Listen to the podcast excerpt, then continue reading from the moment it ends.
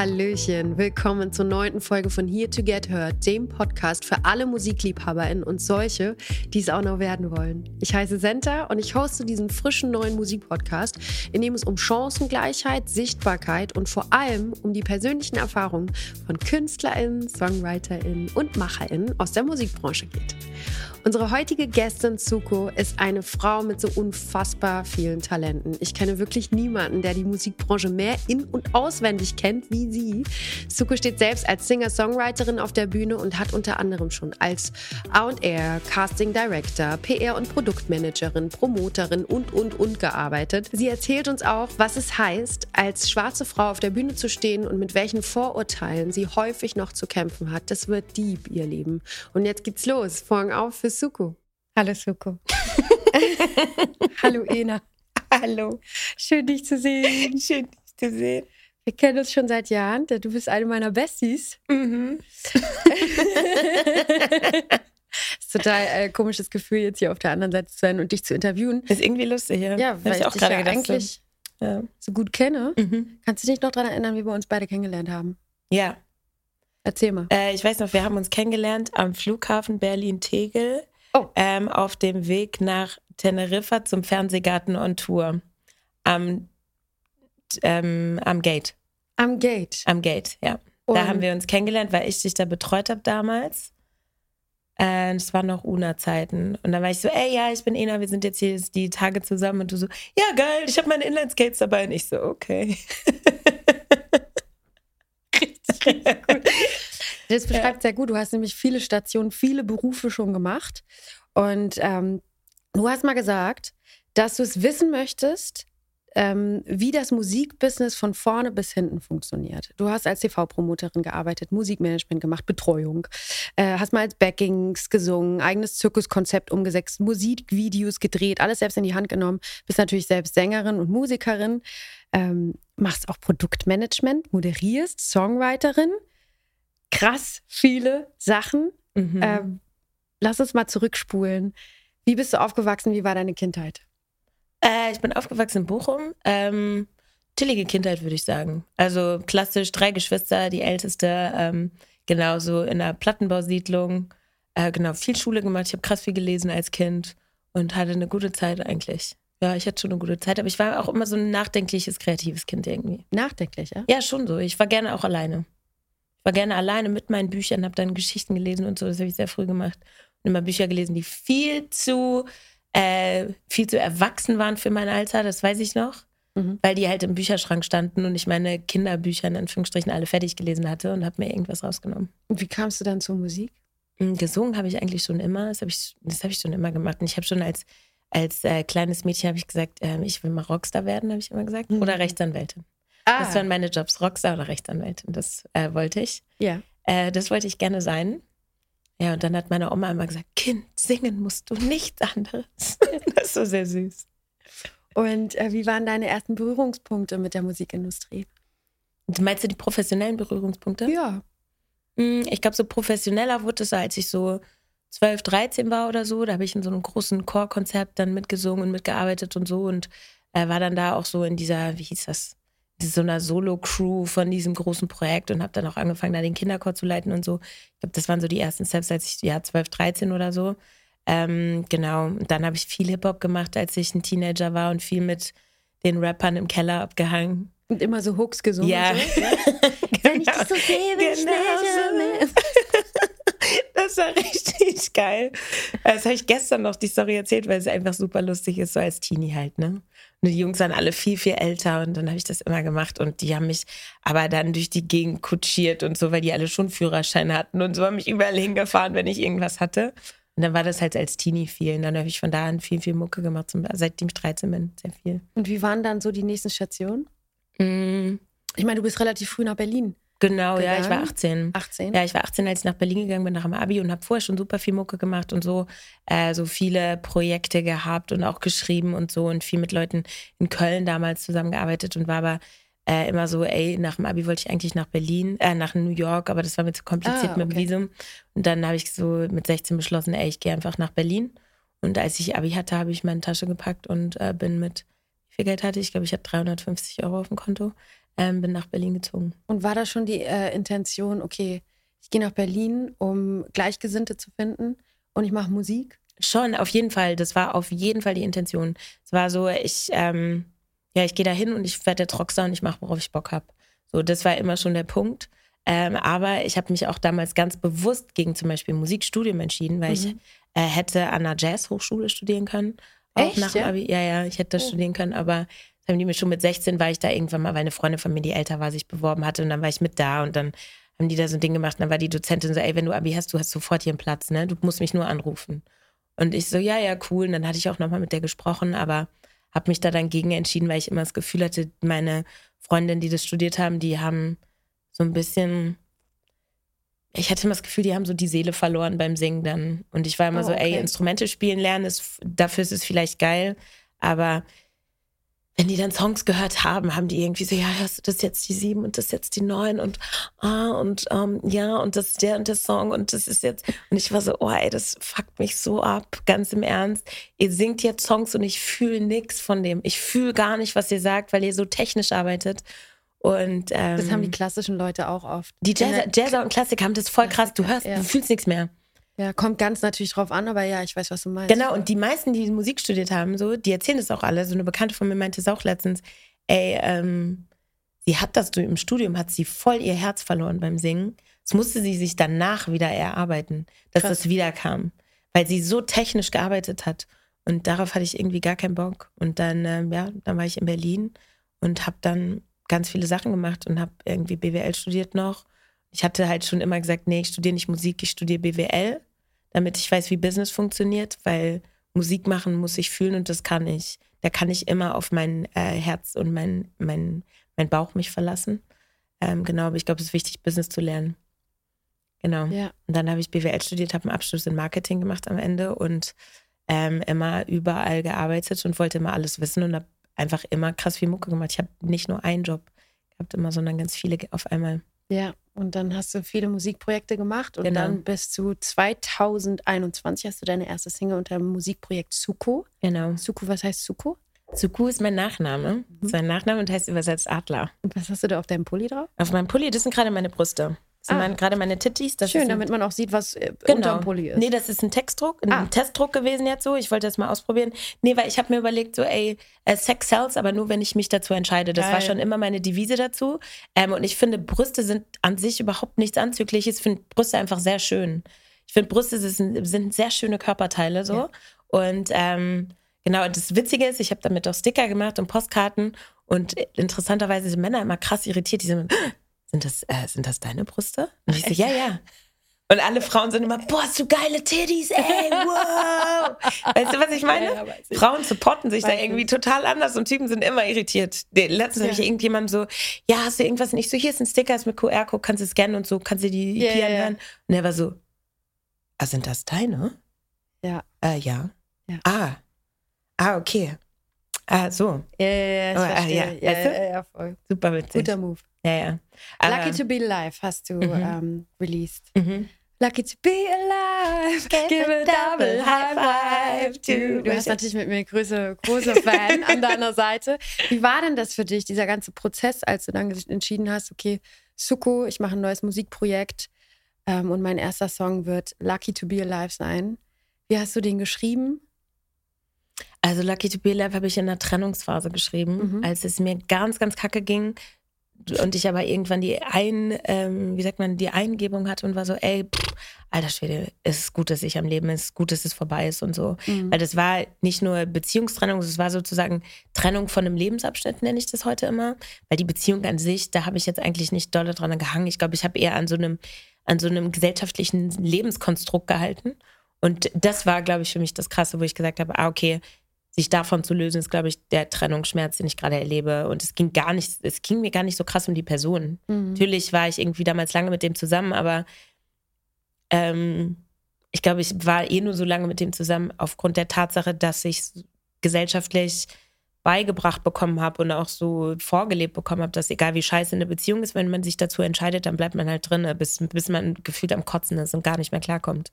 Und ähm, ich glaube, dieser Trennungsprozess war eine krasse, weswegen ich so gesagt habe, okay, das ist richtig schlimm. Und sich das einzugestehen, dass das eigentlich der Grund ist. und nicht die Person. Und daraus ist Lucky to Be Alive entstanden.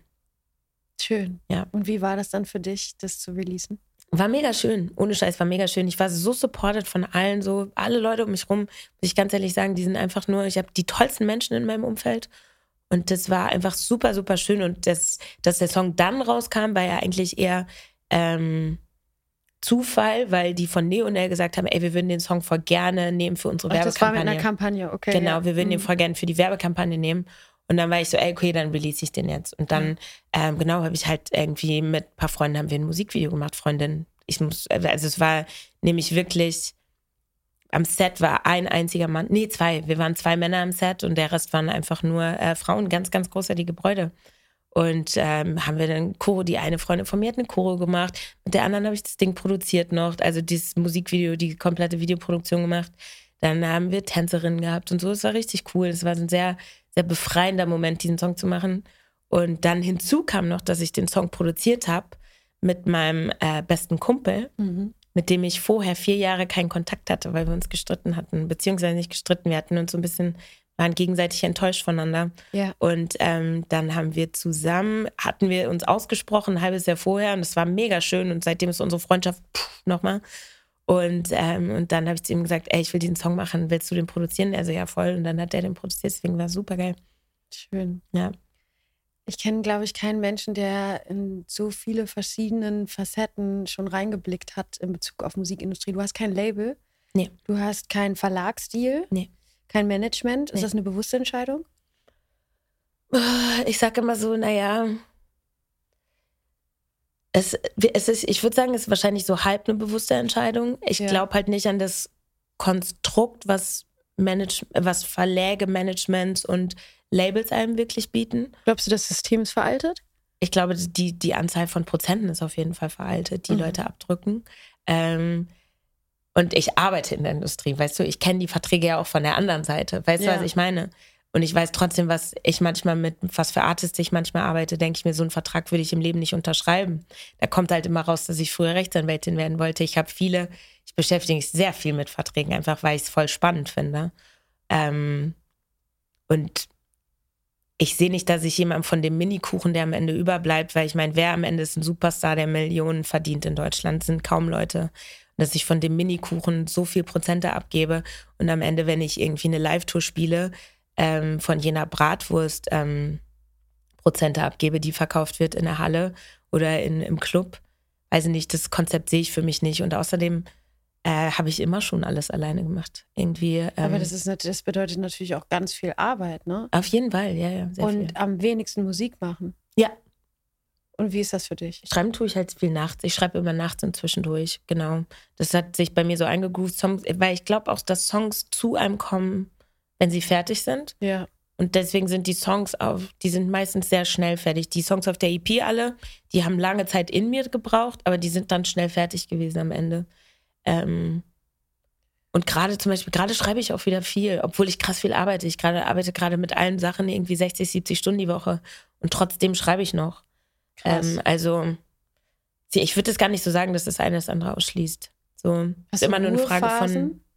In der Zeit, ich meine, wie schafft man das? 60, 70 Stunden arbeiten ist ja, stelle ich mir hardcore vor. Ist auch viel, aber ich schlafe genug. Also ich schlafe meine acht Stunden am Tag. Ich mache jeden Tag eine Stunde Sport.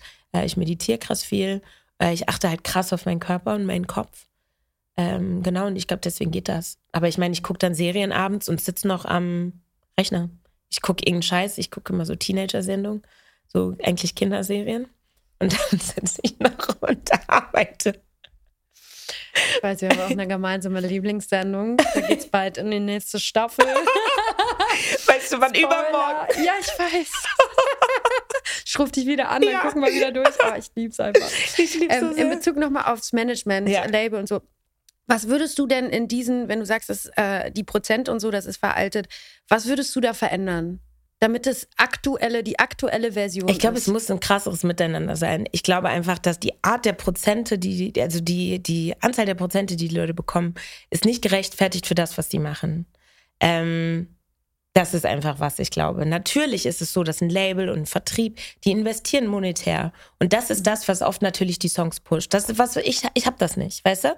Alles, was ich mache, bezahle ich selber und mit Fördergeldern. So, weißt du? Aber alle, ich verdiene meine Kohle und butter die da rein. Für mich ist meine Musik ist wie so ein Startup und ich weiß, es wird irgendwann laufen, aber es dauert halt länger, weil kein Label investiert. Aber am Ende stehe ich da und habe komplett meine künstlerische Vision verfolgt und habe es komplett so gemacht, wie sich das für mich richtig anfühlt. Ähm, und ich glaube einfach, dass, keine Ahnung, wenn du einen Deal hast, wo du 40 Prozent abgibst, dann denke ich mir, was kriegst du für 40 Prozent, dass jemand einmal in der Woche eine E-Mail schreibt irgendwie und fragt, ob es gut ist. Du musst dich trotzdem um alles selber kümmern. Social Media ist komplett in Verantwortung der Artists. Das müssen alle selber machen. Da gibt es ein bisschen Input und so. Aber weißt du, welche Artists von den Labels gepusht werden, sind halt die, die von sich aus das machen. Und wenn jemand schon alles alleine macht, und sich die, die Videos selber organisiert und alles macht, wozu brauchst du dann noch das Label? Du brauchst du eher, du brauchst einen Investor. Du brauchst einfach irgendeine Bank, irgendeine Organisation, die sagt, okay, wir investieren jetzt und das und das ist die Kreditrate. Aber was Labels für mich heute sind, sind Kredite mit extrem, extrem hohen Zinsen. Zinsen, die manche Leute noch jahrzehntelang abbezahlen, ja. weil sie sich die Deals vorher nicht richtig ja. durchgelesen haben. Und das ist, das ist einfach so ein bisschen das Problem, was ich sehe.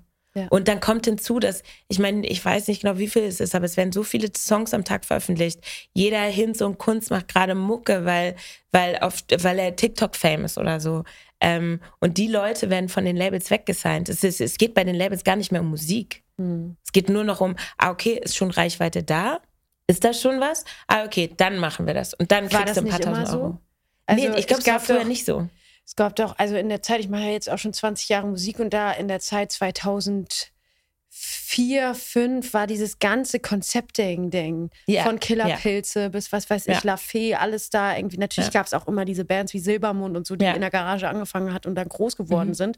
Aber es gab viel Conceptings und es ging immer wieder nur um Geld. Weil man halt über den physischen Markt richtig viel Kohle gemacht hat. Und genau. es gab ganz viele One-Hit-Wonder genau. in der Zeit. Ne? Genau. Ich meine aber eine Zeit davor, weißt du? Ich meine so, guck dir mal in den 80ern und den 90ern. So. Das sind für mich, das sind für mich Äras 70er, 80er, 90er, wo richtig krasse Superstars entstanden sind, wo die Musik geschrieben haben, die wir heute noch anhören, die so zeitlos ist. Und ich kann in den letzten zehn Jahren, weiß ich nie, also fällt mir jetzt, muss ich immer echt überlegen, welcher Song für mich so zeitlos ist, dass ich mir vorstellen kann, dass die nächste Generation den immer noch hört. Weißt du, was ich ja, meine? Das verstehe ich. Dass so, ja. ich meine, guck mal, Bohemian Rhapsody. Ja.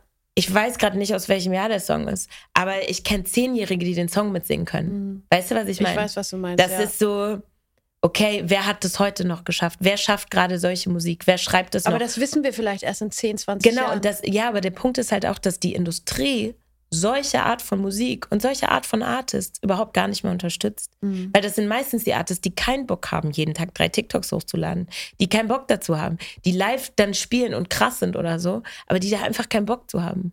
Weißt du, weil es ja. denen um was anderes geht. Ja. Die dann noch hier irgendwas machen und da noch und da noch und da noch. Solche Leute brauchen wir, aber die werden nicht unterstützt. Weißt du, ich glaube, das ist eher das Problem in der Branche gerade. Das heißt, ich höre schon raus, äh, du bist jetzt nicht so äh, Social Media Friends? Damit? Doch, ich bin Friends. Ich mache das auch. Aber ich mache nicht die klassischen Social Media Regeln. Ich mache meine, meine Social Media Kanäle sind nicht so wie, wie ich sie machen sollte, um dann erfolgreich zu sein. Weißt du? Ja. Sondern die sind so, dass sich das für mich gut anfühlt. Dass ich das Gefühl habe, okay, ich mache irgendwie witzigen Content, der für mich funktioniert. Der so, der so Ina Suku als Ganzes abbildet. Das sind meine Social Media Kanäle. Und nicht, ich baller jetzt achtmal am Tag ein Lip Sync von meinem, von meiner Single hoch. Ich finde es auch so lustig, weil es ist einfach, äh, ich liebe deinen Social Media Kanal, Kanäle, weil es irgendwann hattest du mal gesagt, boah, Senta, ab jetzt checke ich, glaube nicht nur meine Freunde und Freundinnen gucken äh, meine Stories, sondern auch Fans. Und ich so, ja klar, Ena, ja klar. Und das war so eine lustige Aussage, ich so dachte, ja, es geht los, ne? Ja, aber äh, das ist halt einfach so, weißt voll, du? Ich denke ja. mal, aber ich denke, auf Social Media sind alles meine Freunde. Ja, ist doch Denke ich wirklich so. Ich mache alles so, es sind alles meine Freunde. Musstest du denn negative Erfahrungen machen in der Musikindustrie?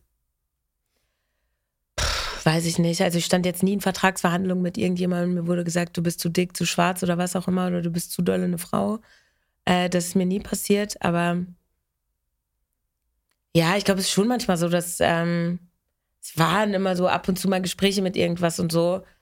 Aber Ehrlich gesagt habe ich das nie so krass forciert, weil, mit, weil ich immer das Gefühl hatte, die Energien der Menschen, denen ich gerade begegne, sind so unangenehm, dass ich dann nicht weiter reingehen will. Weißt du, was ich meine? Ja, weiß ich, verstehe ich. Weil ich immer so dachte, oh nee, mit dir will ich nicht arbeiten. Und ich meine, ich hatte früher schon die Devise. Ich kenne ein paar negative Erfahrungen, die du hattest, aber. Welche meinst du?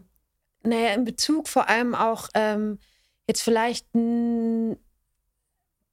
nicht als Frontsängerin, ja. aber in Bezug auf andere Positionen, wo, ah, ja, okay, wo du gut. bewertet wurdest, Ja, wo gut. du limitiert wurdest. Und Das bei dir, okay, gut, wenn du das so siehst, dann habe ich natürlich einige negative Erfahrungen. Ich werde halt aus Prinzip unterschätzt, finde ich persönlich inzwischen aber gar nicht mehr schlimm. Aber ich werde so schnell kategorisiert, weil Leute, ich sehe jünger aus, als ich bin.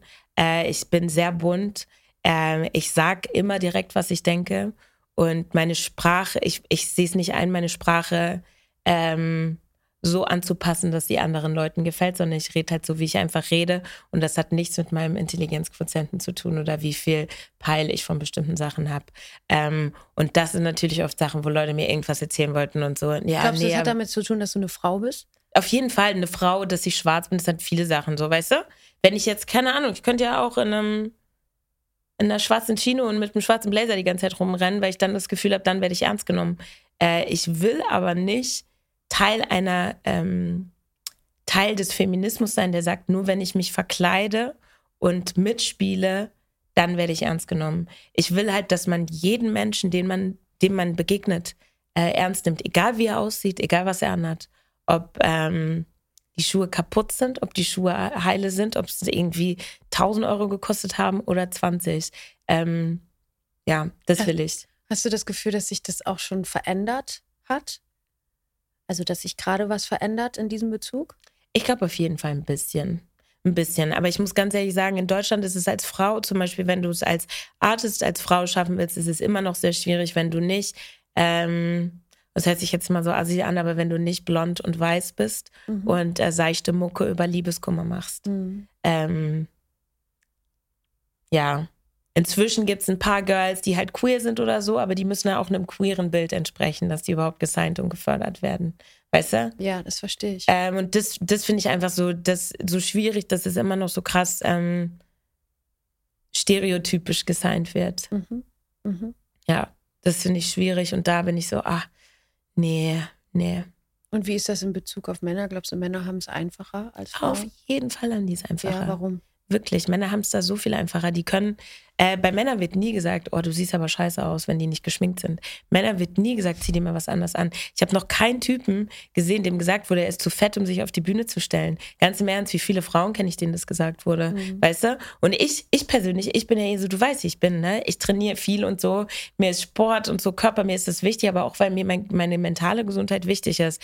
Aber ich stehe manchmal wirklich da und gucke mir was im Fernsehen an und reg mich so auf, weil ich so denke, wie kann es sein, dass dieser Typ die Chance kriegt, im Fernsehen zu stehen, so wie der aussieht. Das ist eine Unverschämtheit. Und daneben siehst du eine Braut, die sich so krass Mühe gegeben hat, die ist gestylt, die hat zwei Stunden in Maske gesessen, die hat ein krasses Styling gehabt. Und was macht der Keck daneben? Der steht da, sieht aus wie der letzte Schluck Wasser.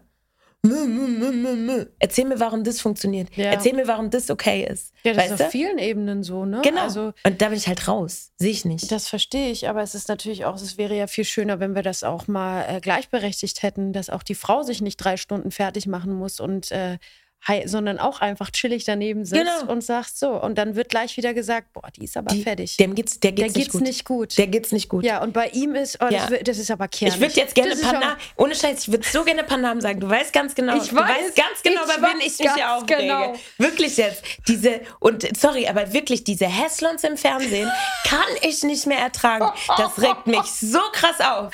Wirklich. Wo ich mir denke, gib dir ein bisschen Mühe, drück den Pickel aus, bevor du ausgestrahlt wirst. Wirklich jetzt. Da krieg ich zu viel. Ja, ich Da feiere. reg ich mich gerade schon wieder so auf. Das verstehe ich. Und dann die ganzen schönen Frauen. Ich finde es ja manchmal so traurig, dass ich, dass ich hetero bin. Wirklich jetzt. Ich denke so, boah, wie schön wäre es, wäre ich queer oder auch irgendwie lesbisch oder so, weil ich denke so, Männer sind doch echt, also sorry, ganz im Ernst. Ja. Wirklich. Ja. Frauen sind einfach das schöne Geschlecht. Frauen sind schlauer, sind schöner, sind Ja. irgendwie geiler drauf. Ja. Wirklich. Ja. Ja, es kommt ganz drauf an. Also individuell. Ich würde schon sagen, dass das Ganze auch natürlich nur funktioniert, ja, in Bezug auf Gleichberechtigung und so, dass sie, wenn die Männer auch mitmachen. Und ich merke, dass da sich auch ganz viel bei den Männern auch verändert im Mindset. Ja. Vielleicht nicht überall, aber individuell. Und ich nehme es auch schon wahr, dass Männer, und da spreche ich natürlich aus meiner kleinen Bubble, ne, Mhm. äh, auf einmal meine Themen auch zu ihren Themen machen. Mhm. Also Frauenthemen und so und sich dann auch für mich einsetzen. Und äh, das finde ich großartig, diese Entwicklung. Das ist mir, vor Jahren war das noch nicht so. Aber weißt du, was ich, weißt du, was mir zum Beispiel aufgefallen ist? Wir haben in Berlin, und ich zähle dich jetzt einfach mal zum Berliner Kreis dazu, eine sehr privilegierte Bubble. Du hast recht. Ähm, und das mir, das, mir ist es vor zwei, drei Wochen wieder aufgefallen, als ich ähm, einen neuen äh, Job angefangen habe. Und äh, da Als bin was? ich äh, als Produktmanagerin. Ja, ich habe als Produktmanager- Produktmanagerin, Genau. Ja, ja. Sängerin, Ja, ja. gell? Ähm, genau, ich habe einen neuen Job als Produktmanagerin bei einem Label angefangen. oh Gott. Ich habe ja doch was Neues. Ich habe jetzt auch ein äh, Klamottenlabel angefangen. Ja, wieder. ich weiß. Ich weiß. Ähm, genau, auf jeden Fall habe ich als Produktmanagerin angefangen und das sind Typen, die, die kommen nicht aus Berlin. Die sind hier zum Arbeiten, aber die, das Label sitzt auch nicht in Berlin. Und ähm, den einen von denen habe ich als Schüler bei mir aufgenommen. Jetzt, ich habe gesagt, der ist mein Student. Ich habe ihm letztens, haben wir äh, telefoniert und so und dann habe ich, ich weiß nicht, wie wir drauf gekommen sind, es ging um irgendwas. Und dann meinte ich so, ey, nee, das sind, äh, das ist ein reines Flinterding. Und er so, was ist das? Hat Ach, er noch nie gehört. nicht, was Flinter heißt? Hat er noch nie gehört? ja, aber das ist spannend. 2023. Ja, aber es kennen viele nicht. Und das können, aber- wir- kannst du das mal kurz erklären, was es ist? Das Ding ist, ich habe ihm das so erklärt, Flinter sind quasi alle weiblich gelesenen Frau, äh, der weiblich gelesenen Menschen Mhm. Nicht und nur. genau, aber auch noch queere Personen, non-binäre Personen und so, die zählen da auch noch Und mit rein. trans. Genau, und trans, genau. Äh, Genau, das habe ich ihm so Ja, erklärt. ich erkläre mal ganz kurz. Sag nochmal deine. Frauen, Lesbien, äh, äh, Inter- Intersexuelle, äh, Non- Transsexuelle, ach so, das N vergessen, Non- nicht binär, Ja. Agender-Personen. Ja, Plus. ge ja, plus, Ja. genau. Und ich habe ihm das halt, ich habe ihm das erklärt als weiblich gelesene Person. Und dann war er so, was heißt denn weiblich gelesen? Ja. Ich so, naja, auch irgendwie Transfrauen oder so. Also, ah, krass, habe ich noch nie gehört. Wusste nicht. Jetzt kommt ein kleiner Spot. Wusstest du, dass das erste SM7 bereits 1973 auf den Markt kam? Seitdem wurde das Mikrofon nur einmal angepasst. Mittlerweile hat das SM7B also Kultstatus erreicht. Nutze es an den Drums oder vor dem Amp. Es gibt kaum eine Anwendung, bei der das SM7B nicht für den optimalen Sound sorgt. Und auch wenn du noch am Anfang stehst, mit seiner robusten Bauweise ist das SM7B perfekt für dich geeignet. Finde deinen eigenen Sound und check unsere Shownotes für mehr Infos. Jetzt in Bezug nochmal zur Musik Ja, zurück. genau. Ja? Äh, wie divers würdest du sagen, ist die Musikindustrie jetzt gerade darüber, wie wir auch gesprochen haben? Wie divers sie ist? Ja. In Prozent? Hast du Prozente? Nee, so meine Prozent. mal. Mach Also ich würde sagen- Ich würde sagen, in meinem Kopf ist die Musikindustrie, wenn ich jetzt nur die Artists mehr, nur die Artists oder auch die Leute, die arbeiten. Ja, es ist unter. Mach mal beides. Also ich würde sagen, bei den Artists ist der deutsche Markt divers zu 10 Prozent. Wow. Ich kenne jetzt die Studie, ich würde es jetzt zu 10 Prozent schätzen. Ja. Und die Menschen, die dort arbeiten, würde ich sagen, auch max 20 eher. Auf in der Führungsriegene eher bei drei. Was ist denn deine Mission, deine Vision mit deiner Musik? Meiner Musik. Ich möchte, dass Leute, ich möchte über Sachen singen und über Sachen schreiben, über die Leute sich nicht trauen zu schreiben. Weißt Mhm. du, bei mir in meinen Songs, es geht super viel um, es geht super viel um mentale Gesundheit, super viele Sachen, die mir persönlich krass wichtig sind, die Sachen, die ich gelernt habe, weißt du? Ja. Ich sehe mich immer so ein bisschen als nicht Lehrerin, aber so als, ey, ich erzähle dir, wie ich mich damals gefühlt habe, damit du dich trauen kannst. Damit du dich trauen kannst, das zu sagen. Weißt du, was ich meine? Ja, verstehe. So, ähm, ey, ja, gut, ich war fünf Jahre in Therapie. Ich habe das und das gelernt. Das und das, das und das ging in mir vor. Und dann, wenn du den Leuten das sagst, sind die so, ah ja, krass, ah ja, danke, dass du das sagst. So, danke. Weil ich traue mich immer nicht darüber zu reden. Mhm. Und ich so, ey, ja, hör dir das an. Die Songs sind alle so. Alle Songs von mir sind Sachen, die ich äh, über mich selber gelernt habe. Weißt du? Ja. Und ich glaube, dass ich mit keinem Gefühl auf dieser Welt alleine bin. Ich glaube, es haben alle schon ganz, ganz viele Leute durchgemacht. Nur keiner traut sich drüber zu sprechen, so, weißt du? Mhm, Und ja. das ist, das ist, glaube ich, ein bisschen der Punkt. Und es ist sehr, es ist nix, ist irgendwie groß verschönigt. Und ich bin halt, wie gesagt, ich mag einfach schöne Bilder. Ich mag, mir sind so Texte sehr wichtig, dass die sehr lyrisch sind und mhm. so, dass die auch so funktionieren, ähm, außerhalb von der Musik an sich und so. Und ich glaube, das ist so ein bisschen meine, ja, ich glaube, das ist ein bisschen meine Mission. Jetzt hast du ähm, eine EP veröffentlicht, Bloodline. Genau. Ja. Ganz aktuell. Äh, Brandscheißer, geiler Scheiß. Sagen wir mal einfach mal so, nennen wir es beim Namen. Und wie war dieser Prozess für dich? Weil du hast ja auch, die ganze EP dreht sich alles rund um deine Familie mhm. und auch um Traumata. Voll, ja. Wie war der Prozess für dich? Also Wie hast du diese Songs geschrieben? Wie mhm. hast du dich dafür entschieden, das auch zu zeigen? Weil das ist ja auch ein neuer Lebensabschnitt gewesen in dem Moment, als du gesagt hast, ab jetzt zeige ich mich noch verletzbarer. Ja. Noch transparenter. Ja. Ich glaube, der Schreibeprozess an sich war für mich ultra emotional. Ich habe so viel geheult und so. Und hab, damals war ich noch in Therapie, als ich das alles gemacht habe und habe dann so auch immer zu meiner Therapeutin so ich so, boah, das und das und das. Und die meisten Songs sind nach krassen Erkenntnissen entstanden. Mhm. Erkenntnisse, die ich selber hatte und war so, ah ja, das und das ist irgendwie wichtig. Und in, Thera in der Therapie ging es bei mir, und ich glaube, das ist bei fast den meisten Leuten so, ich glaube, die meiste Verkorkstheit haben wir alle von Familie. ähm, und genau, das ging halt super viel um Familie und Familienhistorie, wo bestimmte Sachen herkommen und so. Und ich habe dann irgendwie auch viel versucht rauszufinden und nachzufragen und so.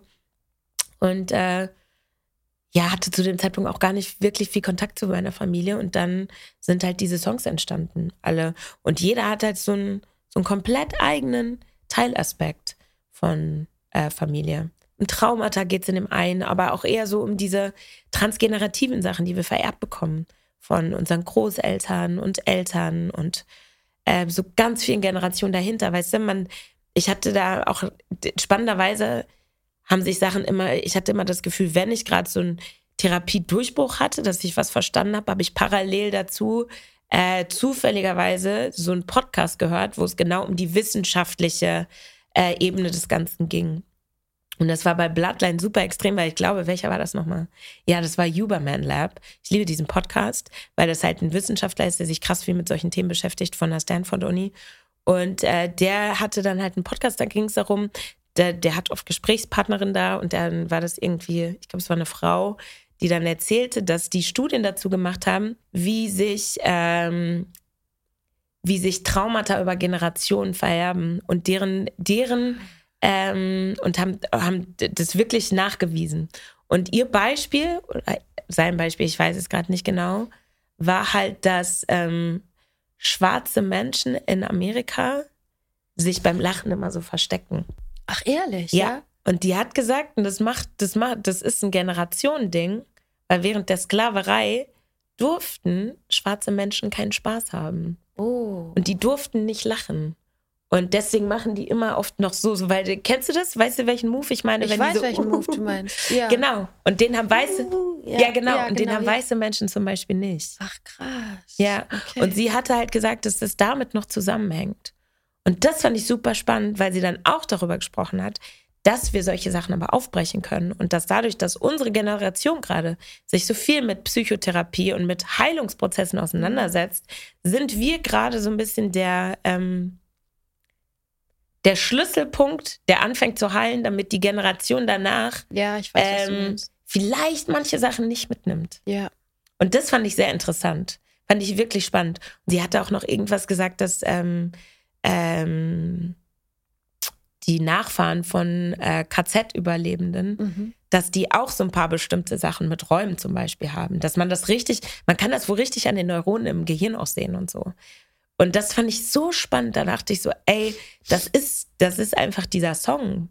Weil das sind Sachen, die, die haben wir ja alle selber nicht erlebt. Ja. Aber trotzdem fühlen wir die irgendwie und lassen unser Leben irgendwie ein bisschen danach lenken. Total. Ja.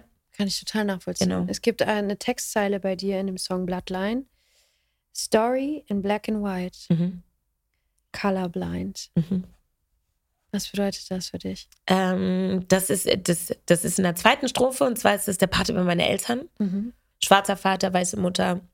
Ähm, und ich glaube, dass es super schwer war, damals eine wie sagt man, interracial, ähm, Ja. so eine Beziehung zu führen. Ich glaube, es war hart. Ja. Ja, ich, ich kann mir vorstellen, dass es einfach sehr hart war. Ja, Ja. verstehe ich. Wir haben zusammen das Video gedreht dazu, Bloodline. Ja. Weißt du noch? Ja, weiß ich. Das war so schön. Da waren wir am war so Bernsteinsee. Ja, der war schön. Und das war ein verrückter Tag. Kannst du mal Mhm. kurz, ich weiß natürlich, äh, was da alles ja. passiert ist, aber kannst du mal kurz den Leuten, die jetzt gerade zusehen und zuhören, erzählen, was ist da passiert? Ja, das war ein abgefahrener Tag, weil ähm, ja, das war im Januar und es war die ganze Zeit Scheißwetter und äh, der Kameramann, der Jolle, war so, Leute, sollen wir nicht noch einen Ausweichtermin machen, weil das Wetter kacke ist? Und ich so, Mhm. Jolle, nee, es wird gutes Wetter sein an dem Tag, es wird gutes Wetter sein. Ich habe so krass manifestiert, wir werden das perfekte Wetter haben, es wird alles gut. Und er so, ja, okay, dann äh, wird's der Tag. und dann sind wir morgens um sieben losgefahren. Es regnet, als wir losfahren. Oh, und wir so scheiße, scheiße. Und dann kommen wir an, fangen an zu filmen und der Himmel bricht auf. Und es war strahlender Sonnenschein. Das war einfach so unfassbar schön. Ähm, genau, es war unfassbar krass. Und was bei dem Video halt das Abgefahrene war, weil erstmal, das war geil mit so einem kleinen Team, dass wir nur das zu dritt gemacht Ja. haben. Und ähm, ja, in einem Song, in dem es um Heilung von Traumata geht, kommt halt ein Typ und fängt an, mich rassistisch zu beleidigen, so morgens um acht am See.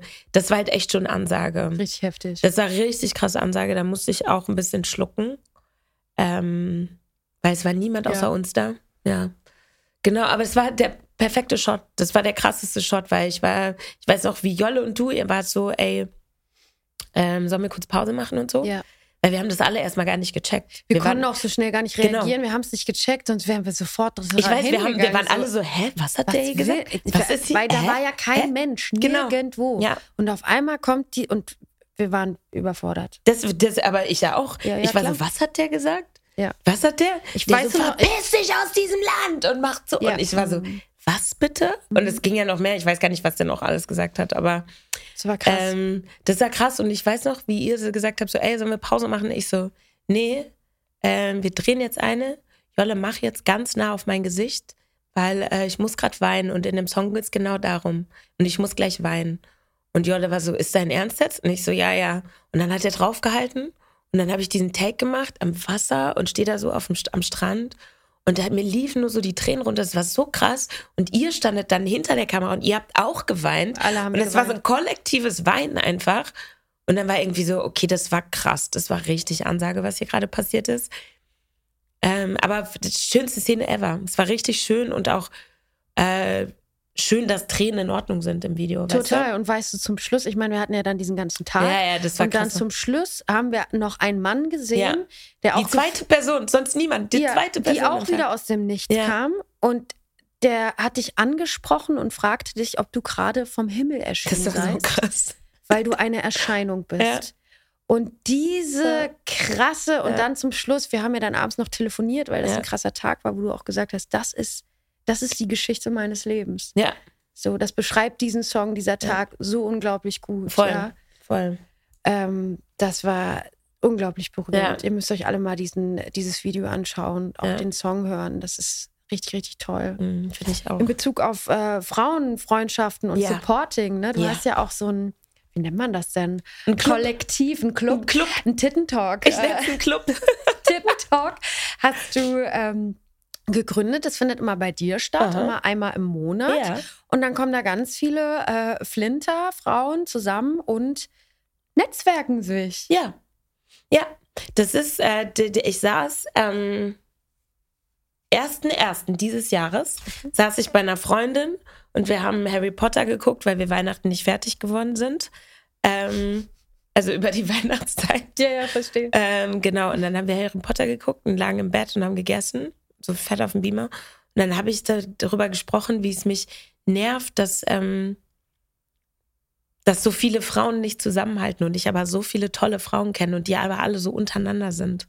Und dass ich manchmal das Gefühl habe, es wäre voll wichtig, dass alle sich treffen und austauschen. Und dann meinte diese Freundin zu mir, ja, aber dann machst du doch bei dir. Und ich so, ja, stimmt. Und ich so, und dann sitze ich da und war so, ja, ich nenne es Tittentalk. Und ich mache es am jeden ersten Mittwoch im Monat. Und sie so, okay. Und ich so sitz da und habe eine Broadcast-Gruppe gemacht, habe so durch mein Telefonbuch geguckt und habe coole Frauen, Frauen eingeladen.